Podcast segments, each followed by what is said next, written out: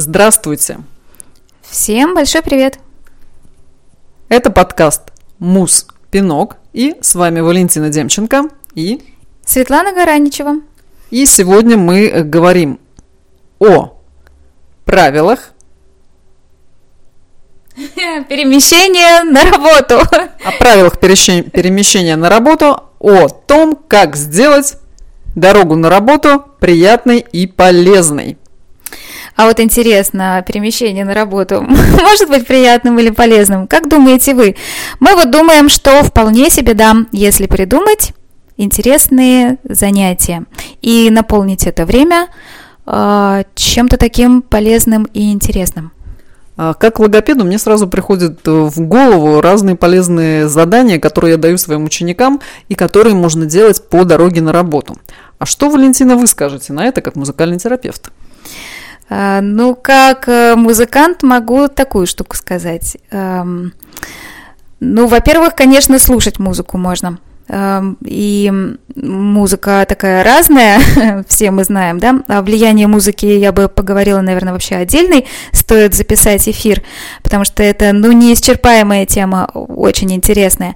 Эм, значит, так вот, э, что можно делать с музыкой, когда едешь на работу? Можно ее слушать, а можно ее вспоминать, а можно ее сочинять.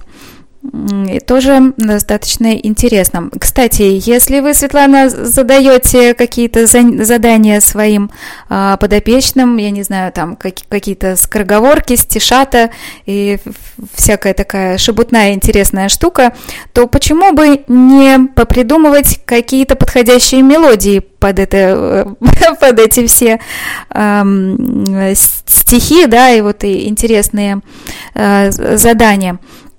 Вот. Или из той музыки, которую вы знаете, а может быть вам а, сочиниться придет в голову какая-то своя мелодия? Идея, безусловно, хороша, но тут э, все дело упирается в то, что э, мы живем в большом городе Санкт-Петербурге. Дорога на работу у нас э, занимает, как правило, час-полтора. Ну, у некоторых счастливчиков гораздо меньше, но это, я боюсь, что меньшинство. А, и дело в том, что окружающие люди очень странно воспринимают людей, которые идут, например, по метро и произносят громко скороговорки. А, опять же, э, очень многие стесняются просто ходить по метро и также или в автобусе э, рассказывать скороговорки Они или делать Светлана. или делать э, конечно или делать артикуляционную гимнастику поэтому я даю элементы речевой разминки для того, чтобы для голоса, как правило, да, а, которые можно делать без а, контроля окружающих, скажем так, незаметно для окружающих, вот, пожалуй, это хорошее слово, и использовать для себя. Итак, Валентина, ну тут такой момент. Э, конечно, если ты музыкант, тебе хорошо вспоминать музыку и сочинять музыку. А что же делать э, людям, которые простые, смертные и не музыканты? Вот, э, э, например, с точки зрения, вы пока подумайте, а я расскажу о, о пользе, о полезных упражнениях на, во время поездки на работу с точки зрения логопеда. Да? А, во время работы мы, во время работы и во время дороги на работу мы можем делать, например, дыхательную гимнастику и подготавливать свой речевой аппарат к э, обширной голосовой практике. Да, э, это актуально будет для тех, кто использует в работе голос. Если на работе приходится очень много говорить, то по пути э, на работу мы можем проделать некоторые упражнения. Например? Например, мы можем помучать, мы можем порычать, мы можем специальным образом подышать. А давайте мы тогда попробуем какое-нибудь простенькое, самое такое простое э, упражнение на дыхание, которое можно было бы сделать, э, ну вот так вот, да, допустим, в метро, чтобы, ну как-то это было более или менее незаметно для окружающих. Бывают такие упражнения? Конечно, есть очень хорошее упражнение для разработки грудного резонатора. Мы э, едем в метро, вокруг нас шумят люди, шумит электричка, электропоезд, да, и э, в метро у нас обычно очень шумно. Что мы можем сделать? Мы можем помычать с закрытым ртом. Незаметно для окружающих. Лайфхак. Во время остановок поезда и пауз можно не мычать. То есть, когда поезд едет в тоннеле метро, мы можем мычим. помычать. Мычим. Каким образом мы мычим? А, представляем, что во рту у нас лежит находится картошка, да, нижняя челюсть у нас максимально опущена вниз, губы сомкнуты. И звук мы направляем в губы. Так, Валентина пробует мучать. Отлично. Э, чуть посильнее, мне кажется, надо это сделать. Да, и правильностью, правильным критерием выполнения этого упражнения будет наличие вибрации на губах. Получается? Есть? Да, и э, по слуху можно подстроиться под тот же, например, поезд метро, да, или под, э, скажем, автобус, или под электричку. Или под э, разговор рядом сидящих пассажиров. Тоже интересно. Ну, как вариант, можно, можно попробовать и такой вариант.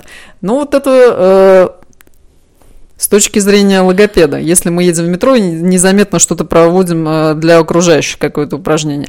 Если мы идем просто по парку, ну или, в принципе, просто по улице, мы можем, конечно, повторять какие-то скороговорки или делать артикуляционную гимнастику. Ну, если, это если не смущают взгляды окружающих.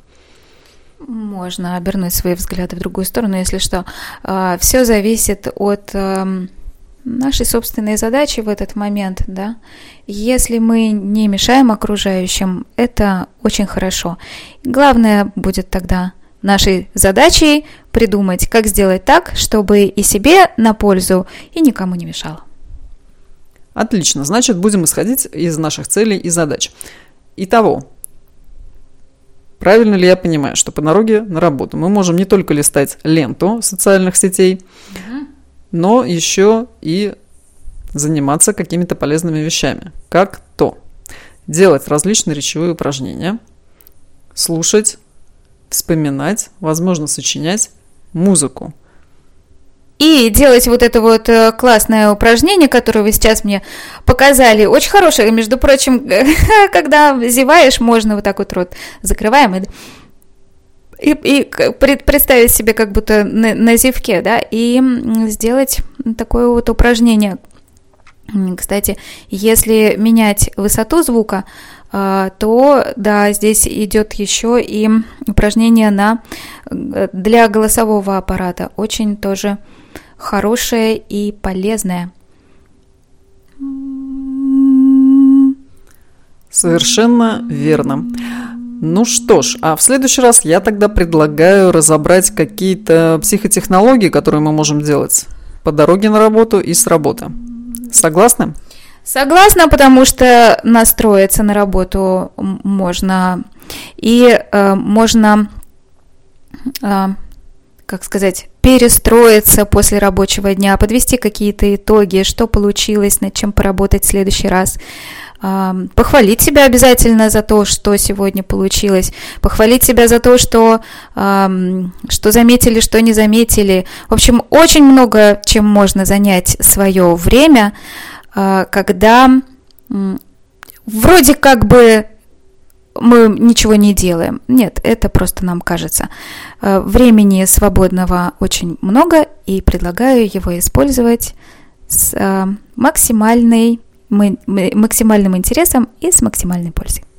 Валентина, вот тут я вас поддержу и попрошу вас сыграть нам настрой на следующий день.